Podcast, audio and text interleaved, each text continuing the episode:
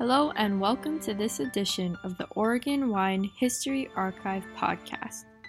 The Oregon Wine History Archive is located at Linfield University in McMinnville, Oregon, and is dedicated to preserving and sharing the Oregon wine story. This podcast will share these stories through oral history interviews that we've conducted throughout the industry. Please enjoy these stories.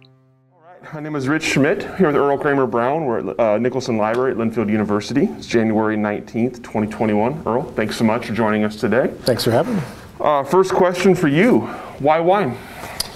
Why wine? Um, you know, it, it's, it's not a straight path for anybody, I don't, I don't think, unless they're born into it, which, you know, we have a few generations of that going on now in, in America. But um, my family purchased a, a, business in Dundee in um, 85, 86, and um, I came to work for them in the area in 87. And just kind of by osmosis, you know, hey, it's wine country. And uh, they, their business, my mom would uh, cook meals for uh, lunches for uh, Dick Erath, Ponzi, Lett, you know, the mm-hmm. pioneers. Mm-hmm. Um, so I met those guys when I was, you know, around 19. Um, I didn't really care about wine, but, um, you know, just kind of being around them. Uh, and then kind of fast forward to a few years later when um, I got married to my wife, Joanne. Um, she started working at a winery as a hobby job. Um, and they asked me to help uh, on occasion, very few occasions. And so um, I would go up there and help, and you know, it was like, yeah, whatever. And so we would get our little discount on the wine, and kind of, you know, it was fun, nice social thing, and and uh, for weekends. And um, kind of fast forward where there was a, a manager, Steve Lutz, who owns Lenné Winery, mm-hmm. but he came on at Chateau Benoit, which changed to Anne Amie, which is the winery we were working at uh, part time, and uh, he started holding these uh, staff meetings, which were fantastic. We all look forward to them because there was great food and wine and, and, and banter. But he started having us do uh, blind tastings of different varietals from all over the world. So we would expand our wine knowledge. And it's the first manager that had, had kind of done that for us. And you know, after a couple of uh, those tastings, you know, we would do Merlot, we would do we would do Pinot Noir, but from all over the world. Mm-hmm. It kind of clicked with me, like, wow, there's something something to this. I really, really like this. I really am enjoying these wines and you know the stories and and where they're from, and you can kind of travel through you know uh, through wine. And so, you know, fast forward a little bit more forward. Uh, my folks sold their, their, their properties, and um, I needed to get a job uh, outside of the family business. And um, I had done production and, and you know, um, in, in, the tasting rooms and, and um, off-site mm-hmm. events mm-hmm. and things like that, and really enjoyed it. But what I really liked was selling. Um, so I decided I would pursue uh, a sales job with an Oregon winery and um, so I started applying for for openings, and you know I received quite a few interviews, but you know they always told me I was second. I know I was like fifth or sixth, but you know they always said I was maybe second or something like that. But I, I didn't have any distribution experience. Mm-hmm. So you know, it was it was a, a learning curve there and a, and a little bit of uh, frustration. But I I, uh, I got online. You know, I talked, spoke to my wife and said said, you know, I really want to do this. Um, so what if we have to move? And she goes, it's fine. I'm in insurance. I can I can move. And so we uh, uh, got on the internet and got on wine jobs and started applying kind of all over the country and for uh, jobs at, at, distributors or wineries or whatever we could. And um, so I received a, a, an offer from a Italian wine import company out of New York uh, to handle the Oregon market, or to join the Oregon market, not at that time, but didn't handle it. Um, and uh, um, I said to the, to, to the owner, I said, Well, I don't know anything about Italian wine. he says, "Well, you know wine, and you're really interested in it, so we can get you up to speed." You know, uh, so that was 2005. That was my first uh, job in the distribution side, import side, and um, you know that enabled me. It was boot camp for wine sales. It, it kind of thrust me into wines that I didn't know in a region that is you know considered very difficult to to most everybody and, and to myself, but I was able to immerse myself in in that country for uh, that job was uh, three years, and I was in the Oregon market, and I ended up being the manager and and doing quite well, and I I really loved it. Um, I really felt like I found a, a something that I, I really wanted to do because it was interesting. You know, you're going to all sorts of different. You're going to to stores and to wine shops and to restaurants, and you're meeting all sorts of really interesting people and. Um, people that are happy to see you and people that aren't happy to see you, and you know you really have to, uh, you know, kind of morph into what what you need to for for, for the market. So, um, you know, my first year, I wanted to say that I made a lot of money, eleven thousand dollars. So you really had to love it, and you really had to have an understanding spouse. Uh, but second year did pretty well, and third year did really well. Um, parted ways with that with that company, and ended up working for a, a, a local, locally owned um, distribution and import company out of Portland, who then specialized really in French wines and some Portuguese wines, a little bit of Spanish wines. Um, but not too much on the domestic side again, um, which I kind of knew anyway. Um, so you know, I was able to travel to Italy. I was able to travel to Portugal. I was able to travel to France. Um, you know, through these companies, and and and to me, that was that is still the best education for me to see it, to talk to the people. You know, to sell wine, you need to have passion for the product that you're selling. Um, so that, and that means meeting the family, meeting the, you know, learning the history. Um, really, you know, something that resonates with me is that, you know, I'm supporting families all over the world and in my local area um, with the imports. And then we also do have quite a few domestic wines as well and local wines as well. But um, so that was my first two forays into uh, working in the in the industry, and um, but I was pretty frustrated um, because you know, just like anybody else, I can do it better. I can do it better. uh, so I was working in Eugene a lot, um, and I met um, a colleague down there, and he stayed one to two nights a week in Eugene, and I stayed one to two nights a week in Eugene, and we both had families, and so he was pretty much the only competitor that I would hang out with. so we would we would go to dinner after you know working all day and commiserate and help each other out and all that, and then um, he said he his company was that he was working for was going out of business and that he was going to start his own, and I said, well, nobody knows this, but I'm going to start my own as well. Um, you know, and uh, you know, but I don't really want a partner or anything. And he goes, well, I don't want a partner. And I'm like, we should be partners then, so we're not looking for a partner.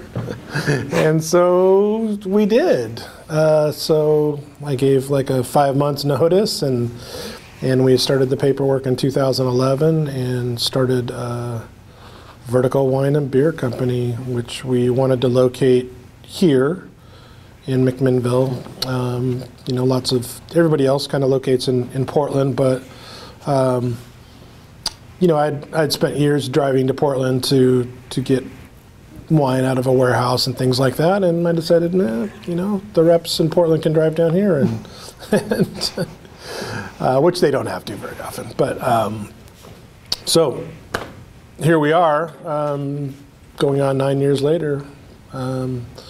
Vertical Wine and Beer, we have you know quite a few employees and doing pretty well. Excellent. We'll come back to that, but I got a few questions about the process along the way. You, Sure. You mentioned uh, boot camp for wine sales. Yeah. What were some of the most important things you learned or had or, or had to learn in that process of, of selling wine? What, what what was unique about selling wine, and, and what did you not know that you needed to know? Well, I didn't really know much about the process of, of what goes on in uh, the chain stores, the retail end, where you know things are a lot of paperwork. Everything has to be approved. Um, you have to have a very large insurance policy. You know, a lot of a lot of the things that I just had had, had not known about. And you know, I thought you just walk in and show them some wines and they like it and they buy it, and then they keep buying it. But um, you need to build relationships. Um, there's a lot of great, you know, competitors out there, great sales reps, great companies, a lot of great wine out there. Why should they buy from you? So trying to figure out, you know, a way to be, um, you know, uh, I guess pertinent to them, you know, to be to be where they they, they they're going to look to you. So you can tell when you have a good relationship built when they start, you know, the customer starts calling you when they need something mm-hmm. versus you having to mm-hmm. always, you mm-hmm. know, call them. Uh, and also how hard it how hard it was, and to you know you have to you know have some determination. I called a friend one one time on my way home from a full day, and he goes, "Well, how much wine did you sell today?" And I said, "I didn't sell anything." And he said, "Well, what are you doing?" I said, "Well, I'm going home. I've had it, you know." And he said, "He said you can't go home and tell your wife you didn't sell any wine.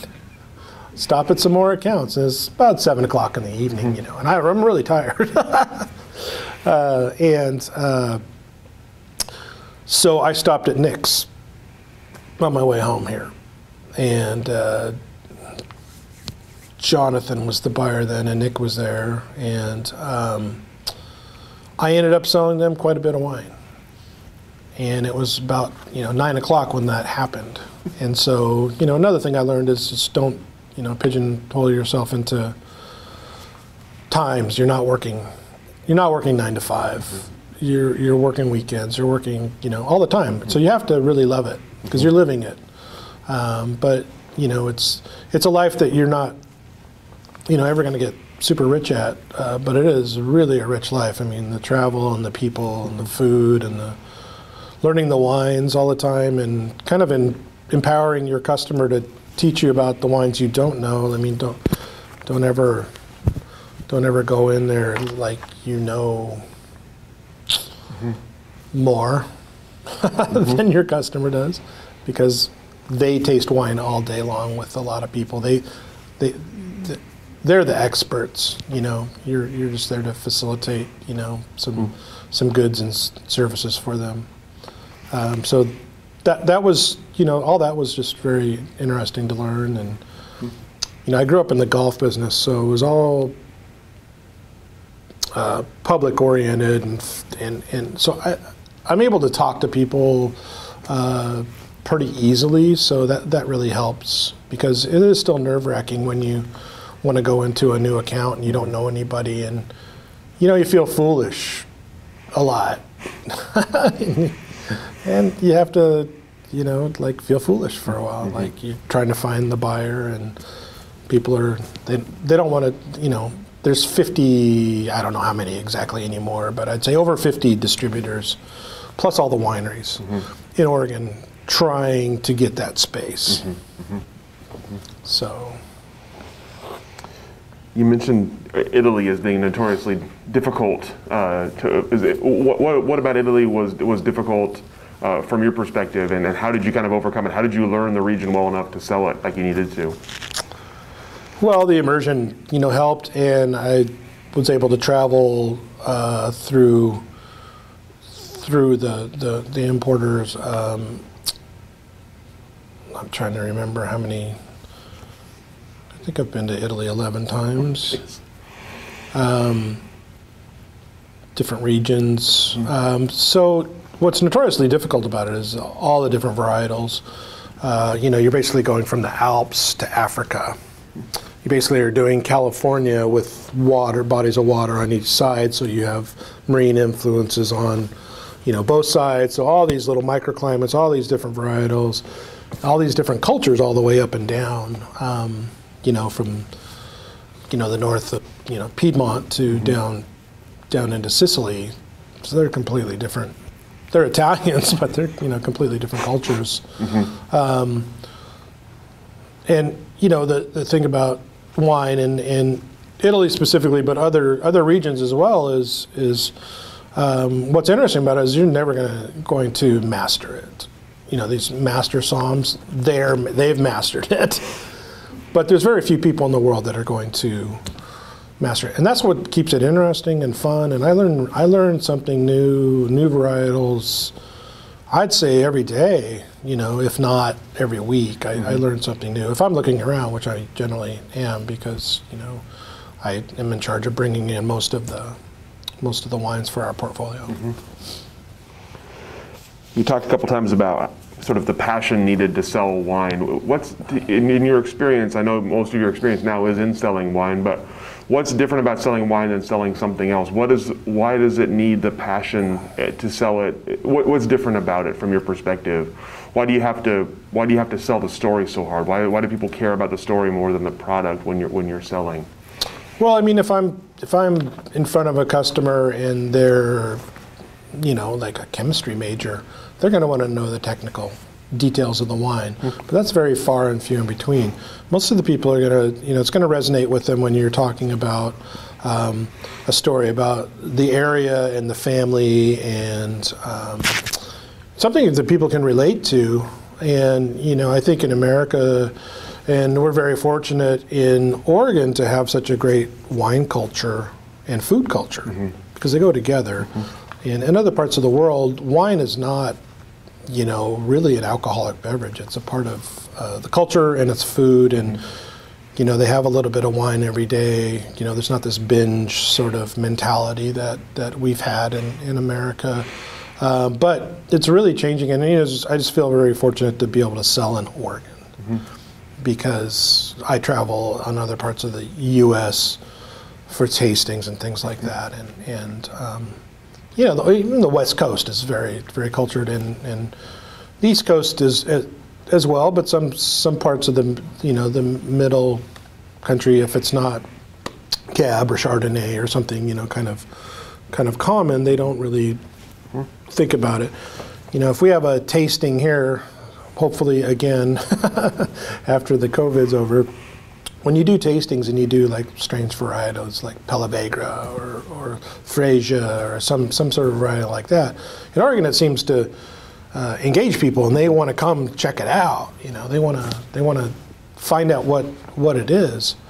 In uh, you know other parts of the country, like nah, I don't know what that is. You know, so um, I just feel that the passion, especially in Oregon, and a lot of very well traveled. Uh, you know, we have a lot of people in the wine industry, obviously here, and food industry. Hopefully, again, um, and so the the story, like I said earlier, resonates with them. Um, yeah, they, they, they want a connection, and, and it's really fun to bring um, winemakers and owners from all over the world. We've had people from South Africa, from South America, from all over the world, and you know, bring them into Oregon, and um, they make a connection with, with the buyers, and and um, it's pretty interesting to see people become friends from all over the world. And you know, I always wanted to do a follow that bottle kind of a, a documentary, to where it goes from the people that are actually making the bottle in another country, um, doing the vineyard work, the, that family, and kind of all the way to where it's, uh, you know, the dock workers, like how much money a bottle of wine economically stimulates the economy. Um, and, and locally too, I've been trying to set up some export. I've got some people in Italy interested in some Oregon wines, but uh, there's been some difficult times with some lately the tariffs, so they're all mad at us, and and um, also with, with, with COVID, and it just wasn't the right time. And so, um, you know, that's just something I'm still going to be working on because there's, uh, th- they're interested in Oregon wines in, in, in Italy, in, in, in France. You know, I have people from Alsace come visit and we'll share some wines at a local restaurant and they'll take them home and they'll use them in, in their uh, judging their Pinot Noir.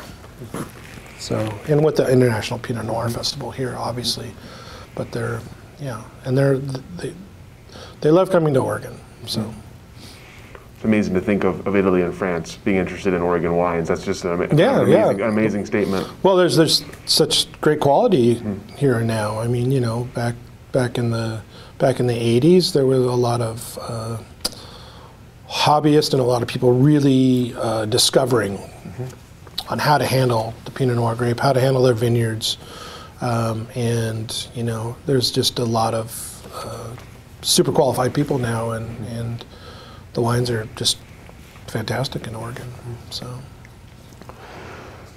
So tell me the difference um, for you and your in your in your kind of experience. Uh, obviously, with as just, uh, you mentioned, all the different kind of people you interact with. You interact with retail and with restaurant and with chain. And tell me about the kind of differences for you in selling to the different kinds of the different kinds of outlets. What what, what are are customers looking for different things on the other end? Uh, are you having to sell a different story? What's the kind of differences for you as you prepare to go into a restaurant versus a chain store versus a wine shop versus you know et cetera?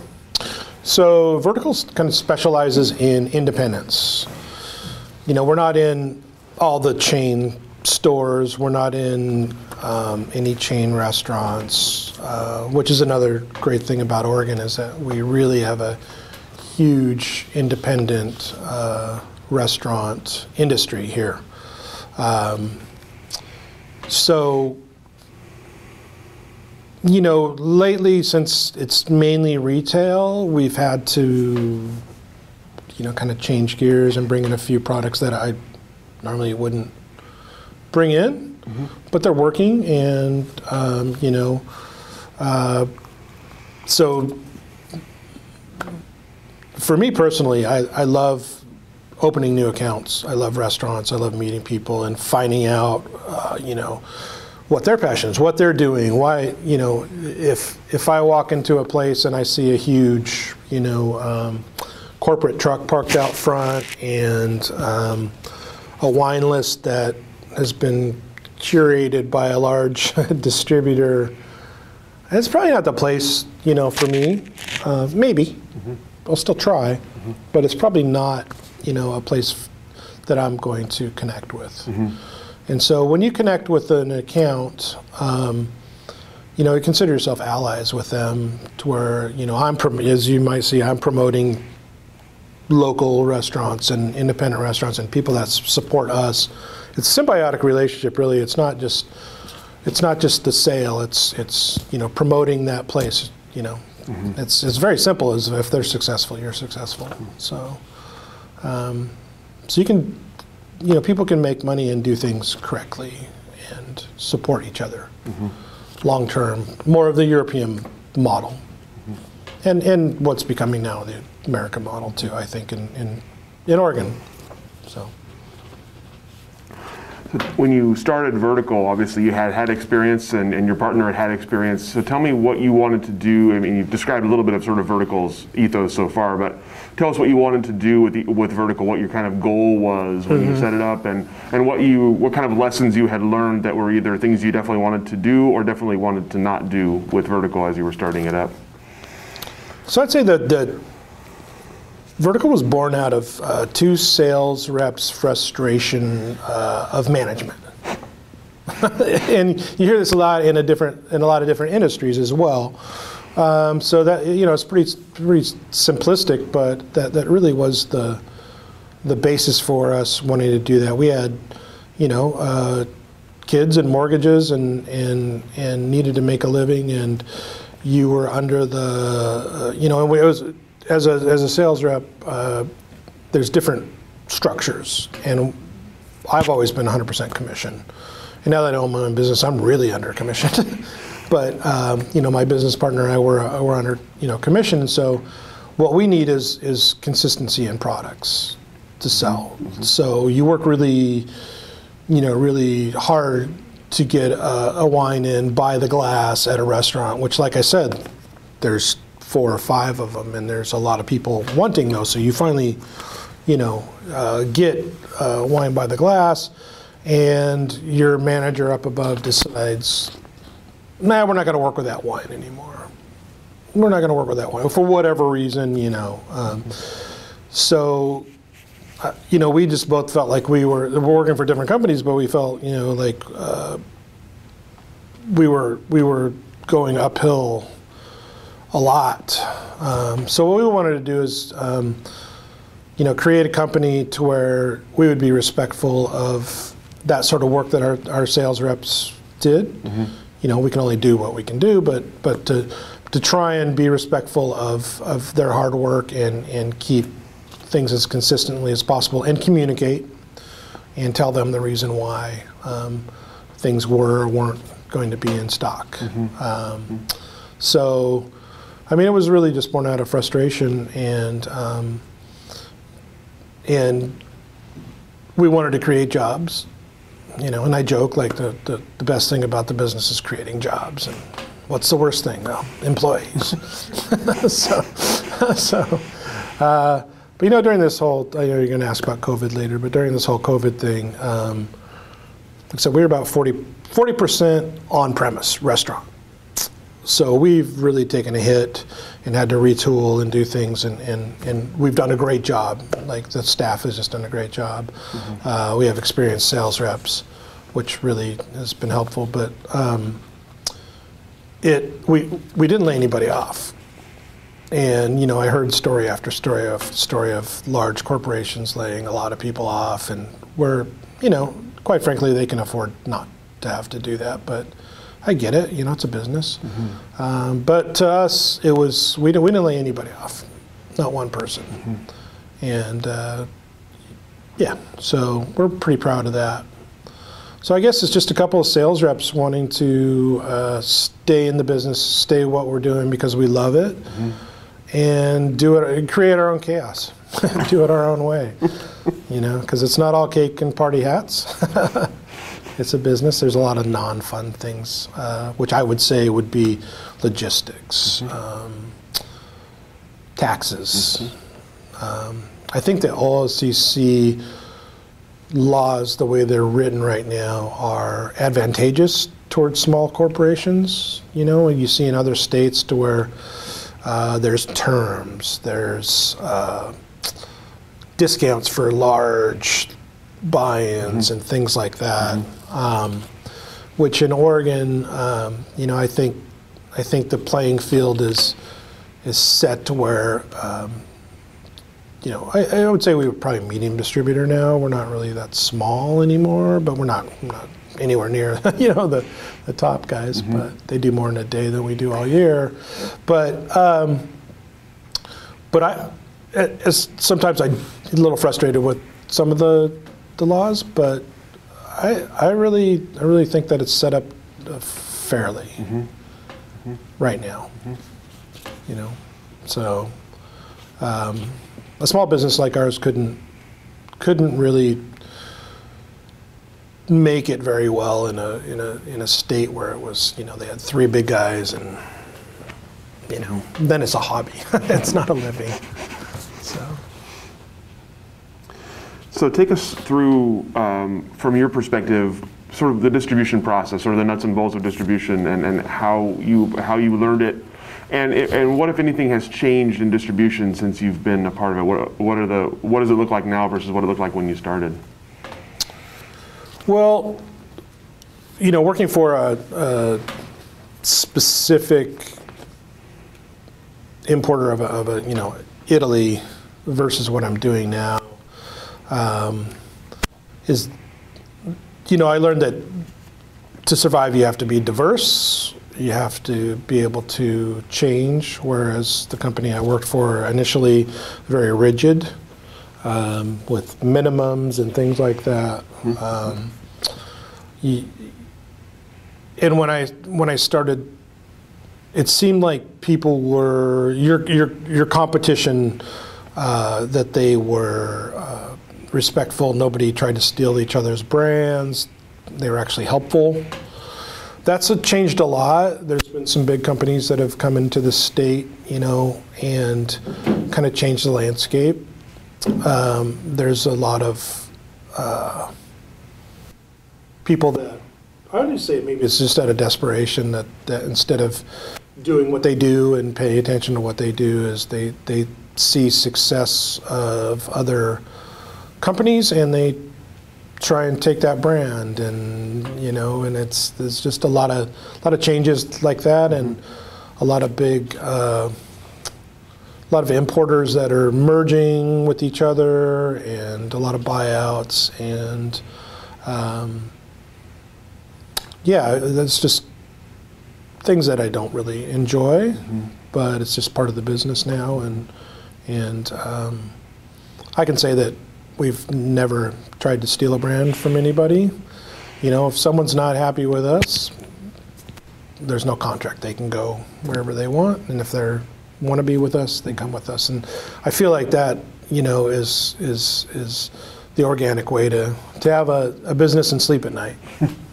so, I mean, what I just see I just see the changes is that it's really competitive and people aren't really um, respectful of other bits. Not all, but there's just there's there's just definitely a, a, a group out there that is is uh, I guess just it's big business, just you know. So Has that changed for you how you how you approach things? I mean, you, you mentioned like you want to do it organically. Has it have you had to change because of that in any way? we've had to uh, maybe change our philosophy on brands that we bring in. You know, like I said, just just because of COVID and because of the whole the retail thing that we've, you know, maybe brought in some brands that I wouldn't even have looked at before, and they don't really have a great story and that, but they have mass appeal. Um, which is okay because you know as long as as long as I'm you know able to keep people employed and keep things going and and we can still support those families that we want to support um, on the other spectrum uh, and can continue to do that then then it's still a, a greater good. So, So non-COVID times. Let's talk about kind of ideal ideal situation for you here. How do you how do you choose who you want to represent from on the on the wine brand perspective? Who who is it you're looking for, and how do you sort of approach uh, brokering that that deal? Well, a lot of times uh, they're coming to you. Um, as far as uh, the imports go, we work with uh, some. We work with importers that have that have brands, so we'll kind of taste through and see a gap in our portfolio to where, you know, we don't have something from Jura, we don't have something from Alsace, or, you know, we have one from Alsace, but we don't have a, you know, anything from the north or something like that. So we'll seek that out through our, our current suppliers, and then also um, we'll have recommendations from uh, from other wineries saying, "Hey, you should check these guys out." So it's mainly word of mouth and a lot of uh, a lot of hard work tasting wine, uh, which is you know which is also pretty funny. Right now at, at, at the office, one of the reasons we're we're doing it here at the beautiful Linfield campus is uh, that uh, I have probably 78 wines on my table that I need to taste through of samples that people have sent me. And people are like, "Oh, that must be tough." And it's like, you sit down and like judge 36 wines in a row and judge them to where I, I mean, I yes, I like this, but can I sell it? Um, and if I if I can sell it, then who can I sell it to? Who needs this wine? Uh, right now, I'm trying some Australian wines. It's been a while. you know, I used to 2007, 2008. We used, we had a we had an Australian wine that um, we couldn't keep in stock. And the kangaroo came along, and you know, kind of uh, kind of hurt the Australian wine industry. Um, it helped it, but it hurt it. You know. because there's a lot of really great small producers in that country. So right now, that's that's the thing is we don't have a lot of those, and I'm seeing that there aren't a lot of those out on the market. Um, so I'm searching out to bring in maybe four or five. So that's one region that I'm going to bulk up a little bit this year, and I don't know if it'll work or not. You know, it's not manufacturing. People aren't saying I need 22,000 bolts. You know, next month. Mm-hmm. It's pretty much hand to mouth. the sales reps go out and try and get placements. So. I don't know if I'm answering everything correctly because I got Babylon. This, no, this is perfect. I, I'm, uh, I'm curious. You mentioned you kind of have two different sort of methods. You talk about you have a story to sell, whether it's the, the brand story. You also have the, the actual wine itself. When you're tasting, and you mentioned tasting, but can I sell this? What is it you're tasting for? I mean, uh, you, you obviously have tasted a lot of wines in your life. What is it you're tasting for? What determines if you think you can sell it or not?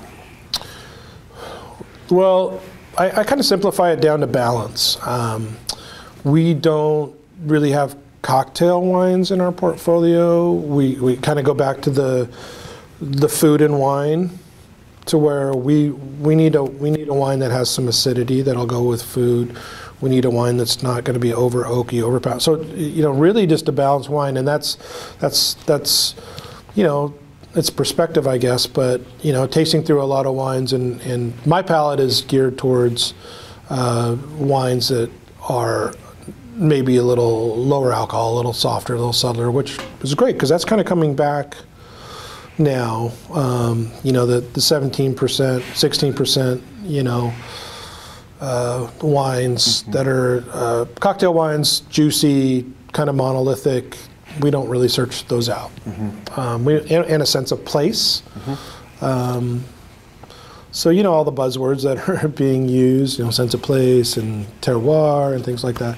Yeah, definitely that that comes into play, and also um, balance, and then also price. Mm-hmm. Um, you know, the 2008 everybody was selling lots of Chateauneuf du Papes and Sassicaia, and I was selling Gaja, and I was selling, you know, these really expensive wines. And then 2008 hit, and we all had to retool, had to re-gear.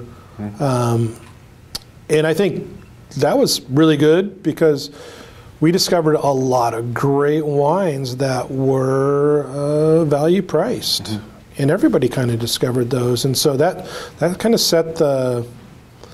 It's still what is kind of the standard now in you know Eugene and Portland and things in those in those shops is uh, you can find you know under twenty five dollars just really amazing wines and that came about from economic hardship in in the country um, so that was good and you know we still are selling you know, five and six hundred dollar bottles of champagne.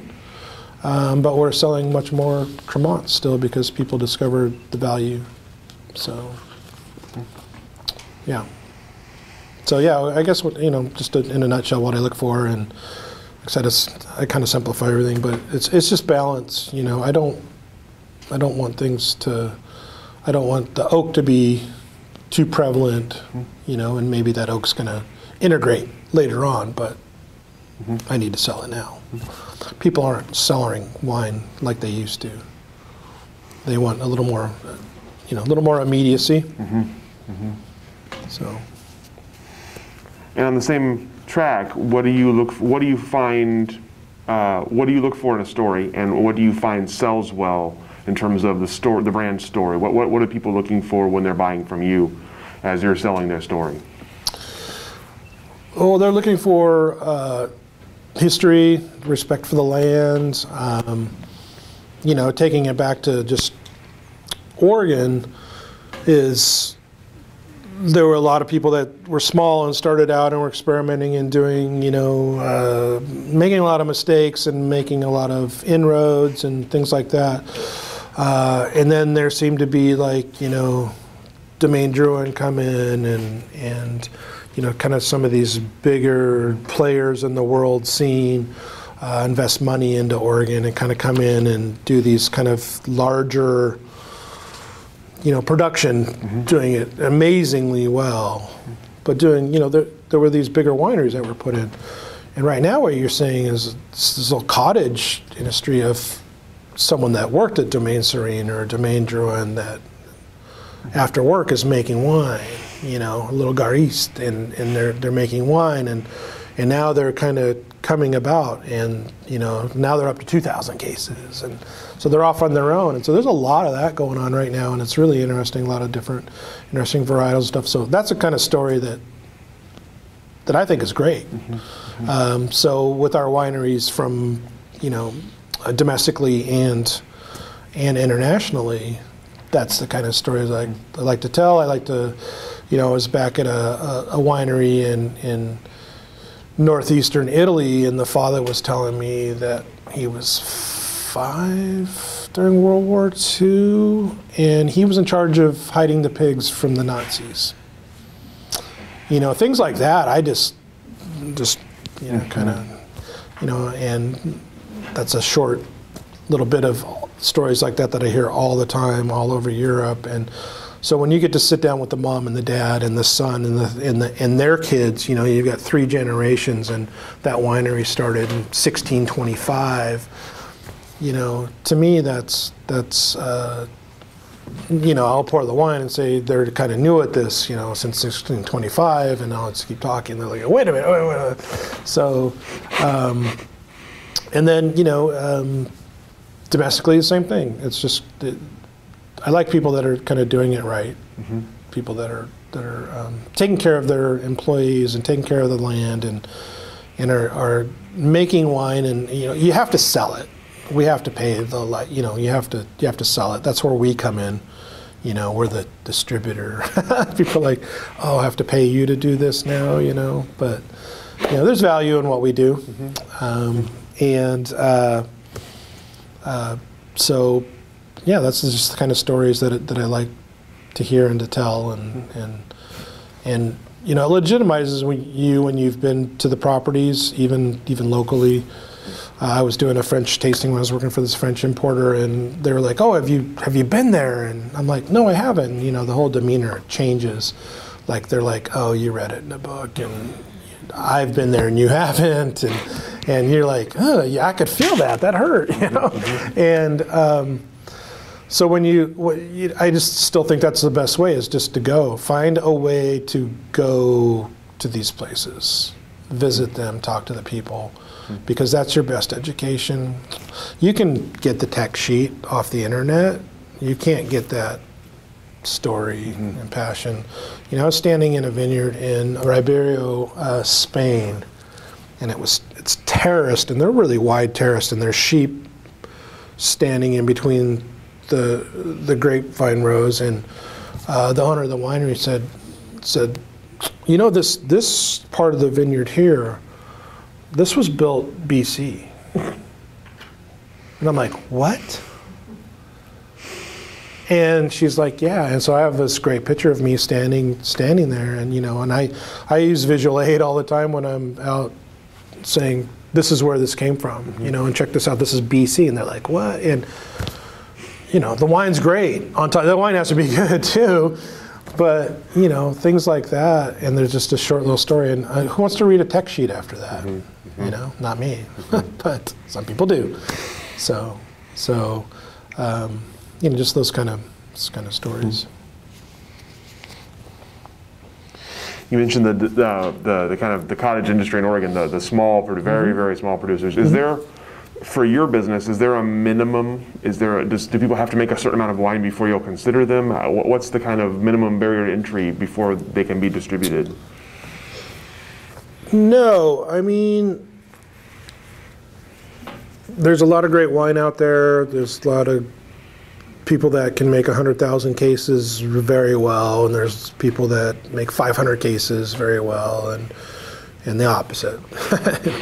um, so to me, it's it's it's at this point with say if I'm going to bring out an Oregon wine, um, it's very hard to build a brand right now.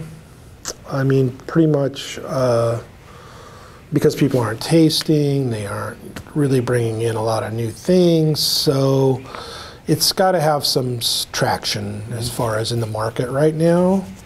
You know, and that's changed from before, is where we consider ourselves brand builders. But you know, right now we have a, you know, we have some Oregon brands that are working, and and um, it's just not fair to the to bring on a winery and say we're going to build your brand because because of COVID. It's just very difficult to do that, and you know, I just think the wineries in Oregon um, have done a fantastic. Our, our wine sales, Oregon wine sales, are down because the Oregon wineries have done such a great job of directly dealing with this what's going on with with doing specials and with their wine clubs and things like that. They've they've just done a great job, and, and I I would I would encourage anybody to go straight to the winery and give them the money straight away. Um, you know, there's also stores that won't buy from a winery. They they they only buy through a distributor, so you know they still still need us. But you know everything's kind of on a little bit of a pause for for us and local wineries. Um, but I wouldn't say there's no no minimum, no maximum. It just you know it has to has to be a need. You know, it doesn't do us any good to bring on a brand that we can't sell. And that's happened. We've made many mistakes. but if you're not making mistakes, then you're not moving forward, actually. So, Sure. yeah. So, So you mentioned the name of the company, Vertical Wine and Beer. Obviously, wine is not all you do. Um, uh, you obviously have beers and ciders. Tell we me. do beers and ciders. Um, so we sell in certain markets our local Heater Allen and Golden Valley are two um, local beers. And then we do some imports uh, from Slovenia, from uh, we we don't anymore, but we did sell beers from Israel. Um, we sell uh, what are our other beers? Right now, we're looking at a Portuguese beer. Um, anything that's a little different that um, you know, a it's got to be good and b uh, the need for it. You know, you've got a place like like you know John's or you know these beer meccas. Uh, you you say I've got this this this and this, and they go okay, you know because they want to carry from all over. Uh, cider we carry uh, Slake Carlton Cider Works, and then we carry um, uh, a Pommeau from France. Um, so we're kind of we're kind of actually looking for ciders, and we're actually looking for a, a mead. We used to carry a mead and did pretty well with it. Um, so kind of going back to specialty items that we do um, to to be unique in the marketplace. So So you've you have worked with in your career a lot of different regions, and of course now you're working with a lot of different regions in wine and, and beyond. Mm-hmm. How do you go about staying up to date with all the things you need to know and, and, and all the taste, all the things you have to taste from all these different places? How do you kind of keep it in your head? How do you uh, keep tabs on all the different comings and goings in all these different regions?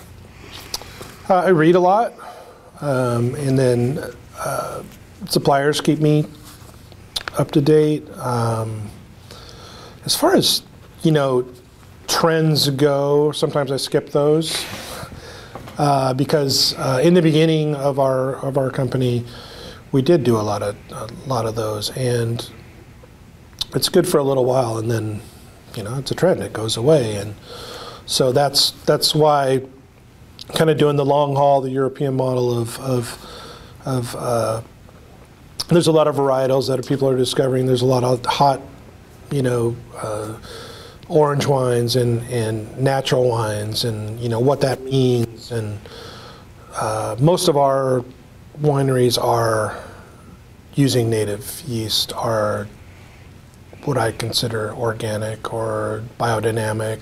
We have uh, um, Demeter certified wineries, things like that. We don't list them. We don't push that as far as I've seen some other companies do because it's our job to show the wines to our customers and then to tell them that and to tell that story and how it's done. um, instead of like just a catalog where there's a green leaf or whatever people would would do. Same with points, things like that. We don't list those. Um, if someone wants to know, we tell them. Um, but we just feel like that's more of an organic way to present. Um, and, uh, you know, natural wines are just kind of the way they used to do it. Um, so if you can take that and all the technology we have today, you know, and make a make a, a great wine, I'm all for it. But I've tasted a lot of not so great great ones, um, and yeah, I don't get it. yeah, that's a trend. Uh, you know, we're not doing. We're just sticking with our, you know, with our formula of this is this is an they use native yeast. This is Demeter Demeter certified. This is this is a this is an organic. This is a natural wine, mm-hmm. but it's clean. Mm-hmm. Mm-hmm. It's clean.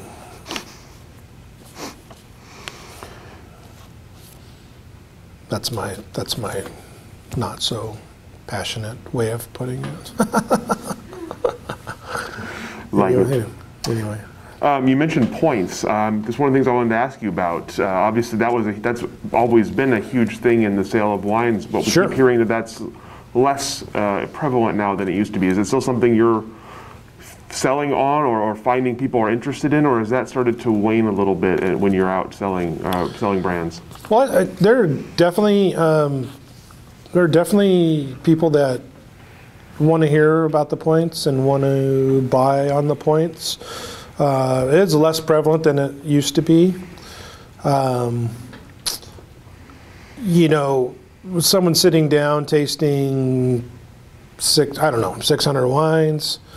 Uh, you know, in my opinion, the wines that are appealing to me with some acidity and, and not so what I'd say smash mouth, not everything so upfront and in your in your face.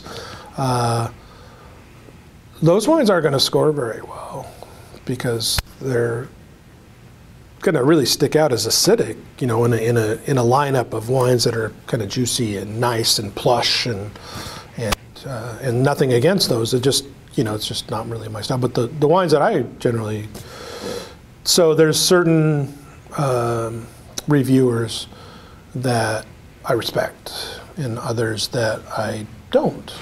Um, but um, I, I think I think it's still useful because there's there's you know you're not born drinking wine. I mean, unless you're Italian. uh, but you're you're it's a process. You know, I started drinking wine. It was sweet wines and inexpensive wines and syrupy wines, and you kind of you kind of progress, and and uh, your palate is what matters. So I don't I don't know if you want some guy in New York telling you, or California, or Oregon, or wherever telling you that this wine is fantastic and you should drink it and you should like it. Uh, you should like it. You should try it and you should like it. So, um, and as long as you're drinking wine, you know, I don't care what it is. There's some great wines that are in, in bag in a box now, and some people are like, "Oh, bag in a box! I'll never drink that." It's like, okay, don't.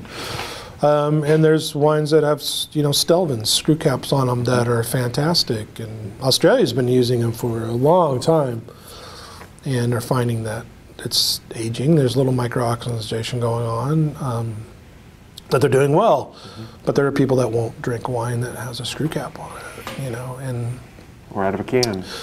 yeah, I mean, you- uh, to me, wine is should be fun, and that just takes it to where it's not fun. You know, you don't want to go to a. I mean, I don't want to go to uh, fine dining every night, and I don't want to go to a taco taqueria every night either. You know, I like to do different things. So, I don't limit myself to, to white wine or to red wine or to sparkling wine or to sweet wine or dry wine. I, I it's balance. It's, it's good. So, so points they do matter, but not to me. Very succinct. I like that. Yeah. Um, what other, what else? What other changes have you seen in the selling of wine? What are what you mentioned trends, obviously, but kind of as, as the through line, what is different about selling wine now to you? Uh, are, what, what's different about the process? What's different about um, the buyers, the sellers, or, has it stayed kind of the same throughout your career? No, um, I, I'd say there are a lot of uh, buyers now that are not passionate, and I think that's more of the corporate scenario. There's a lot of, I'd say, wine stewards that maybe want to be passionate and want to, um, you know, be that be that person that recommends that wine to that customer that it really uh, turns them onto a certain thing and gets that trust going to where they're going to ask mm-hmm. them all the time about that wine. But maybe they're under a lot of stress with paperwork and dealing with employees and de- you know there's just a lot of you know outside sources now on everybody to where the wine steward used to be like your that's your job is to bring in that varietal that no one's heard of and get it in their hands and get them to like that. And, and that's how you that's how you get a customer is you get them to trust you and and get get them coming back and saying what do you recommend? You know you see it all the time stewards recommendations you know. Um, i like that because that they've tasted that wine and they're really recommending that. And it has nothing to do with uh, what they've gotten from the distributor or importer or anything like that. It has to do with them really interested, or they just went to Europe and and sourced these wines and found them and brought them back, and they can tell that story to their. I've just I've just seen that change a lot. Um, 2008 as well. There were a lot of uh, certified sommeliers, and um, then all of a sudden the waiter. Nothing against you know the wait staff, but they had a passion for wine and they would do it for free because they got to try all the wines with the, the reps and pick the wine list and it was very, you know it's very very proud of it. Um, but um, they weren't as maybe educated and educated on the floor uh, which they are now but I just saw that that kind of part of the business dipped down and then it was coming back. And now it's going to be tough again because what do you cut at your restaurant? You know that that that guy that's getting a piece of your your wine sales and that's picking them out and is really good or that you know that that staff member that's passionate about it but is going to do it for free. Mm-hmm. So. Mm-hmm. Well, on that note, we've obviously we've talked about COVID quite a bit today, and obviously a, a huge impact on the industry in general. Tell me about it from your perspective. You mentioned sort of having to kind of pivot on the fly because of how much of your wine was being sold to restaurants. yeah So tell me how you've how you've managed, how you how your company has has managed, uh, what you've kind of what are the changes you've made, and and what you see in the future as we start coming out of the pandemic with with restaurants and with the wine distribution. Well, I mean, you know, if I if I told you all the secrets about what's going to happen after COVID, I wouldn't. I'm not going to be as rich as I'm going to be after that. no, I, I have no idea. You know, because things keep changing, um, and that's that's the consistent thing is that things keep changing. We've got some uh, some restaurants that are their menus either geared or they've retooled it to do the to go and they do outside and kind of shrunk stuff down and and they are uh, doing a pretty good job of wine to go and now they have the cocktails to go. Uh, you know, any, any little thing helps. And then there's other restaurants that it just didn't work. You know, they tried it, um, or for them to do outdoor seating, they can only do so many tables and they'll take in seven hundred dollars and it costs them two thousand to operate. So it's easier for them to, to, to kind of shut down. But as far as uh, our company goes, we had some, you know, you, January, February, we're re-upping on on our supplies, on our stock, on our inventory. So we had one one restaurant group, uh, local Portland, uh, but they had three restaurants. And that buyer, uh, it had taken me five years, and finally was, you know, in with the buyer and doing well, and really uh, liked our products. And so we brought in a sparkling Nebbiolo. Well, you know, I'm ordering a couple pallets of it because he's pouring it by the glass at three restaurants. You know, they're going through a lot. Stopped. So times that by 40% of our business, we had a lot of inventory uh, of things that weren't really geared towards retail. So we had to work very hard. The sales reps worked very hard to build that into our retail set, and it took a long time to get through that inventory. And then you're talking to the, the winery, you know, in, in Italy and saying, yeah, it was a great order in February, but that's probably going to be it this year. Hmm. And literally, we just reordered that wine just two days ago. You know, so you know, you times that by we have 700 and some SKUs, not all restaurant stuff, but we did have quite a few wines like that to where we had major inventory. Um, so just working with the suppliers, and that's that's where it comes down to uh, relationships. You know that that the importance of that to where you're working with suppliers and and uh, you know they're they're being very supportive because we've been with them since the beginning. And I was I was with a lot of the suppliers that we have in our portfolio. With other with the two other companies I worked for, they followed me, or I said, "Hey, I'm starting my own," and they go, "Oh, we're going with you." Um, so our sales reps and our uh, our, our delivery people, you know, I told everybody if you don't feel comfortable out working in the marketplace, then then don't. You know, you're, you you have that option, uh, and we'll hire you right back when things get get better. But go on unemployment if you need to, if you don't feel safe. And everybody stayed working. Everybody, every single person did, and and you know, so that to me was uh, very. Uh, I don't know. Felt really good. Um, so everybody kept working, and um, my expectations went down because, you know, whereas before someone would be selling X amount a month, or we'd have goals for them for X amount a month. I don't, I don't have those anymore. You know, I have. So there's nine, nine of us out out selling, and um, so we just all need to do the best we can. Yeah. Are there changes you've made during the pandemic that you anticipate keeping, or the things you've done that to, to, to, to kind of cope with it that you think will be kind of part of the permanent model for your business, or are you kind of planning to go back to where you were as soon as you can? Well, when the restaurants are opened back up again, um, it's going to be a brand new, brand new game. We're to have to rebuild that whole, whole portion of uh, our customer base because a lot of them aren't going to be around. Um, a lot of them have different different buyers now, so it's a new relationship.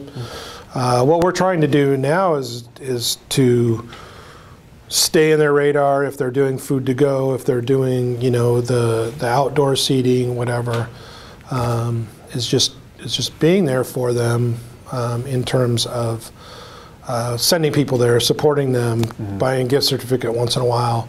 Uh, you know, hopefully they're buying a little bit of wine. Uh, a lot of them are trying, um, but it's kind of a I don't know. You don't want to be like this wine vulture kind of. You know, it's you know. We need to stay in business. They need to stay in business, and it's just kind of that you know that that velvet touch of being there, but also like, hey, we need to sell. you know, I mean, the reality is, is we all we all need to bring in some income. So, but just trying to be there to do what we can. Um, on a, on you know whatever small level, our, our sales reps all have a have a food budget, and I haven't been getting any receipts lately. And I said, go out and you spend that at your accounts. You know, go go buy food to go. Mm-hmm. You you got to eat. you know, I'm paying for it. so, uh, and it's not a huge budget, but but they do have one, mm-hmm. and we've kept that throughout as well. Just and saying, just go buy a gift card if you if they're not open, you know.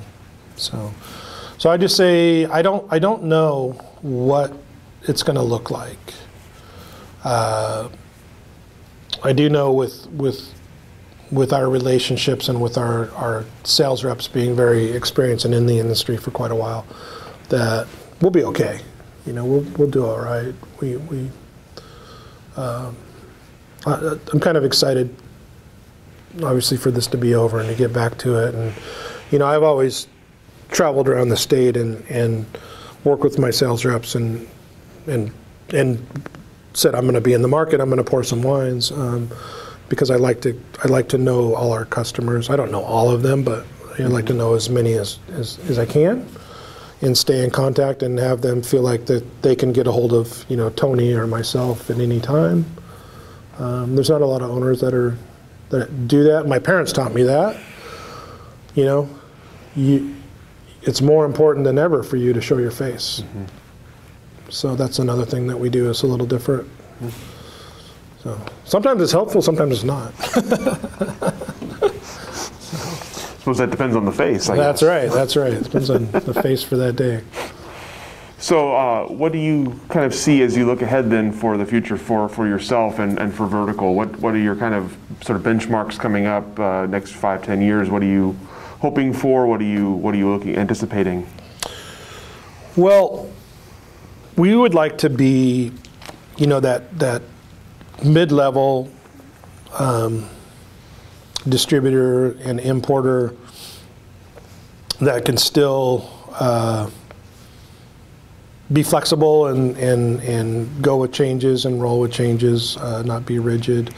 Um, you know, the portfolio probably won't grow exponentially because, you know, you go from from uh, nothing to you know 700 and some SKUs, and you know there's people that drop out and drop in.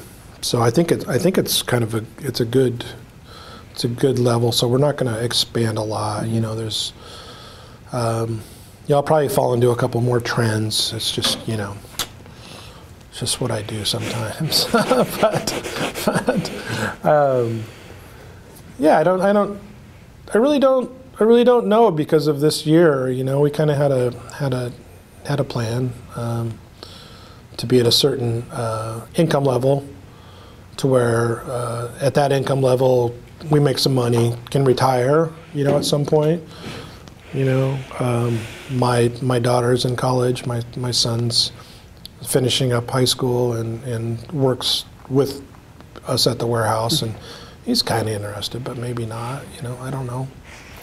I don't know. Um, yeah, a couple more sales reps and, and a little more wine, but hopefully a little more income than than this year. But yeah. You talked earlier about the the, the idea that uh, Europe is now interested in importing Oregon wine. I'm, mm-hmm. I'm, I'm curious when you when you started with the industry. Um, a, what were kind of your initial impressions of Oregon wine? What, what, what, did you, what did you think of the industry at the time? And what are the biggest changes you've seen? And did you ever anticipate in your career seeing something like that, where Oregon wine was at a point where foreign countries were interested in importing it? Well, when I started in the industry, like I said, I, I really wasn't into wine that much until maybe a couple years afterwards. Mm-hmm. Um, so I have seen just the just you know, the, the Oregon wines just improved so much. Um, you know, look at the Chardonnay, not, not only the Pinot Noir, but look at what they've done with, with the Chardonnay and with other varietals. People are doing Gruner Veltliner, you know, things like that. But if we're just going to stick to the Pinot Noir and the, and the Chardonnay, um, I would say the International Pinot Noir celebration has really helped uh, garner some interest in the world. Uh, and uh, no, I don't know. I never. I, I I remember telling people there's 300 wineries in the Oregon wine industry. I remember talking to uh, Jesse Lange, saying, "Who's putting in that vineyard over there?" And it's right next to their property. He's like, "I don't know." I'm like, "Really?" So it kind of at that point, and that was about 300 vineyards, you know, 300 wineries at that time. Um, yeah, I've been doing a lot of work down in Southern Oregon, and it's a whole, mm-hmm. it's a whole other world down there, and they're they're making great strides as well.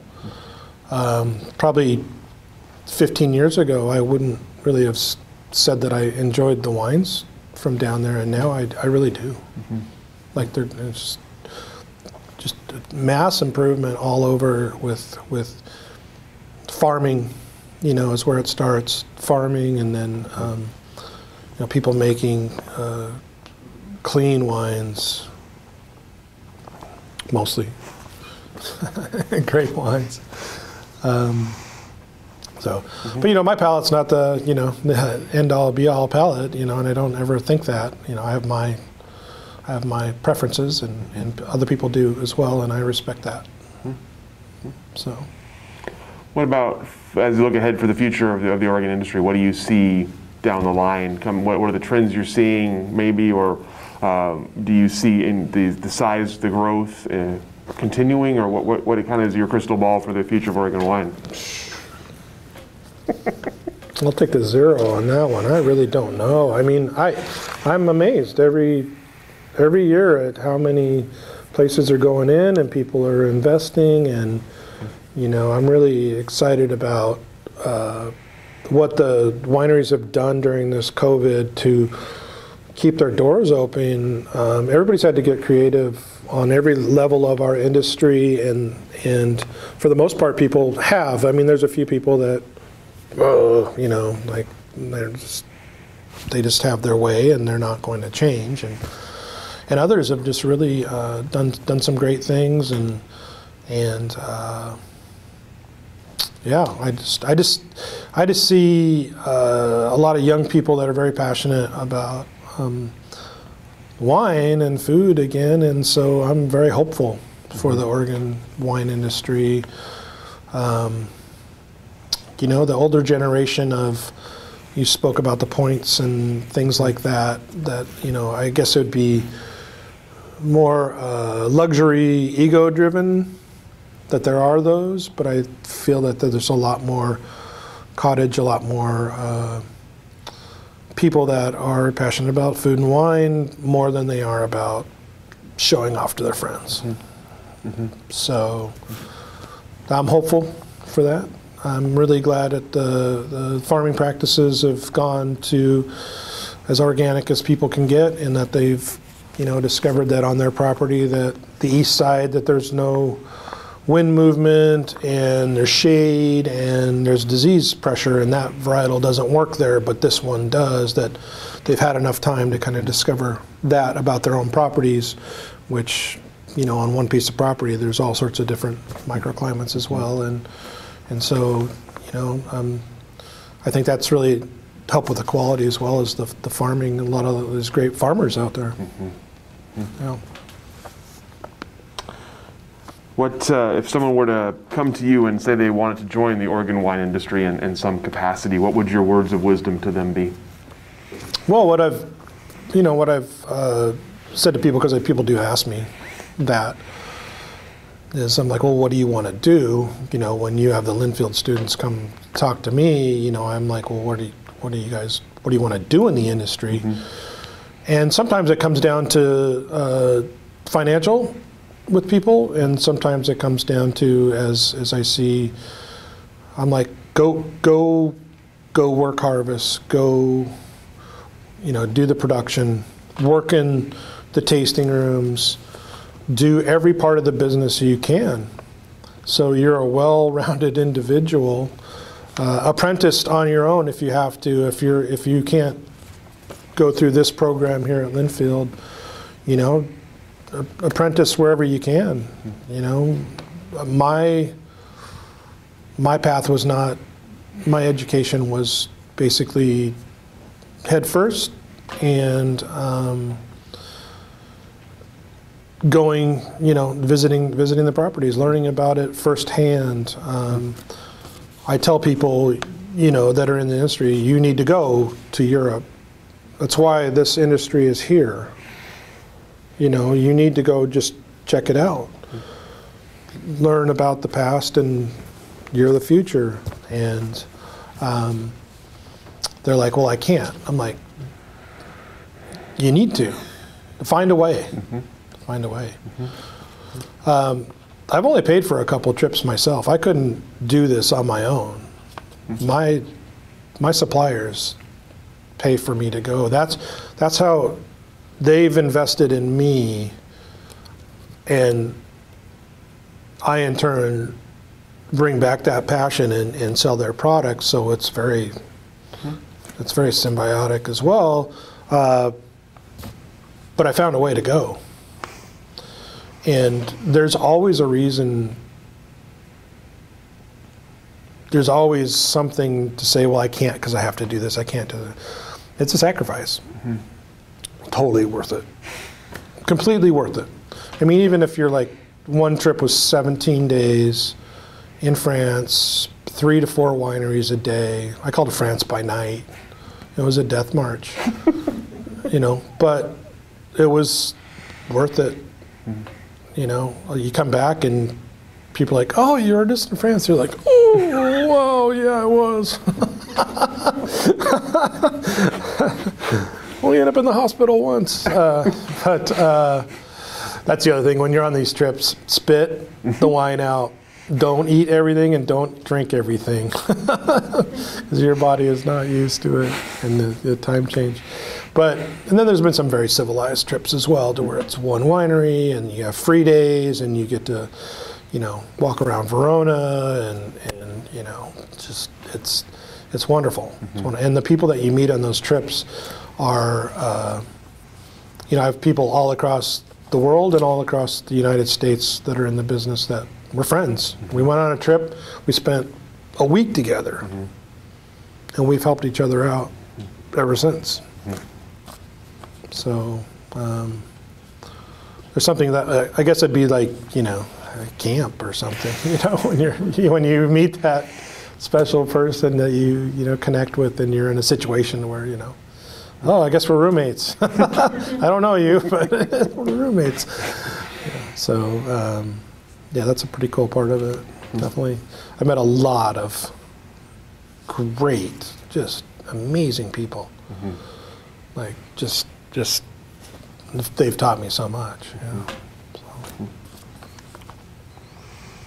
All right, all the questions that I have for you. Is there anything that I didn't ask that I should have? Anything we didn't cover here that we should I'll have probably think about it later. Yeah. Um, no, I think that's, I babbled on enough, I think. So, The perfect amount of babbling. yes, right great. Yeah, I appreciate it. Yeah. Thank you so much. We appreciate Thank your you. time, appreciate the stories and, and the advice, and it's such an interesting part of the industry for us that it's, it's nice to have some kind of some mysteries unlocked, I think, from the distribution side. So thank you. We really appreciate it, and Great. we'll let you off the hook. Okay, cool. Thank you for joining us for this edition of the Oregon Wine History Archive podcast. And thank you to all the supporters, partners, donors, and interviewees who have made our project a success. Be sure to check out our website at OregonWineHistoryArchive.org for more interviews, plus photographs, wine labels, and more. And stay tuned for more interviews as we tell the story of Oregon wine. The Oregon Wine History Archive podcast is brought to you by the Oregon Wine History Archive at Linfield University. The executive producer is Kiana Anderson. Producers are Rich Schmidt, Rachel Woody, Stephanie Hoffman, and Camille Weber. Special thanks to all the Linfield Archive students who have assisted on our oral history interviews.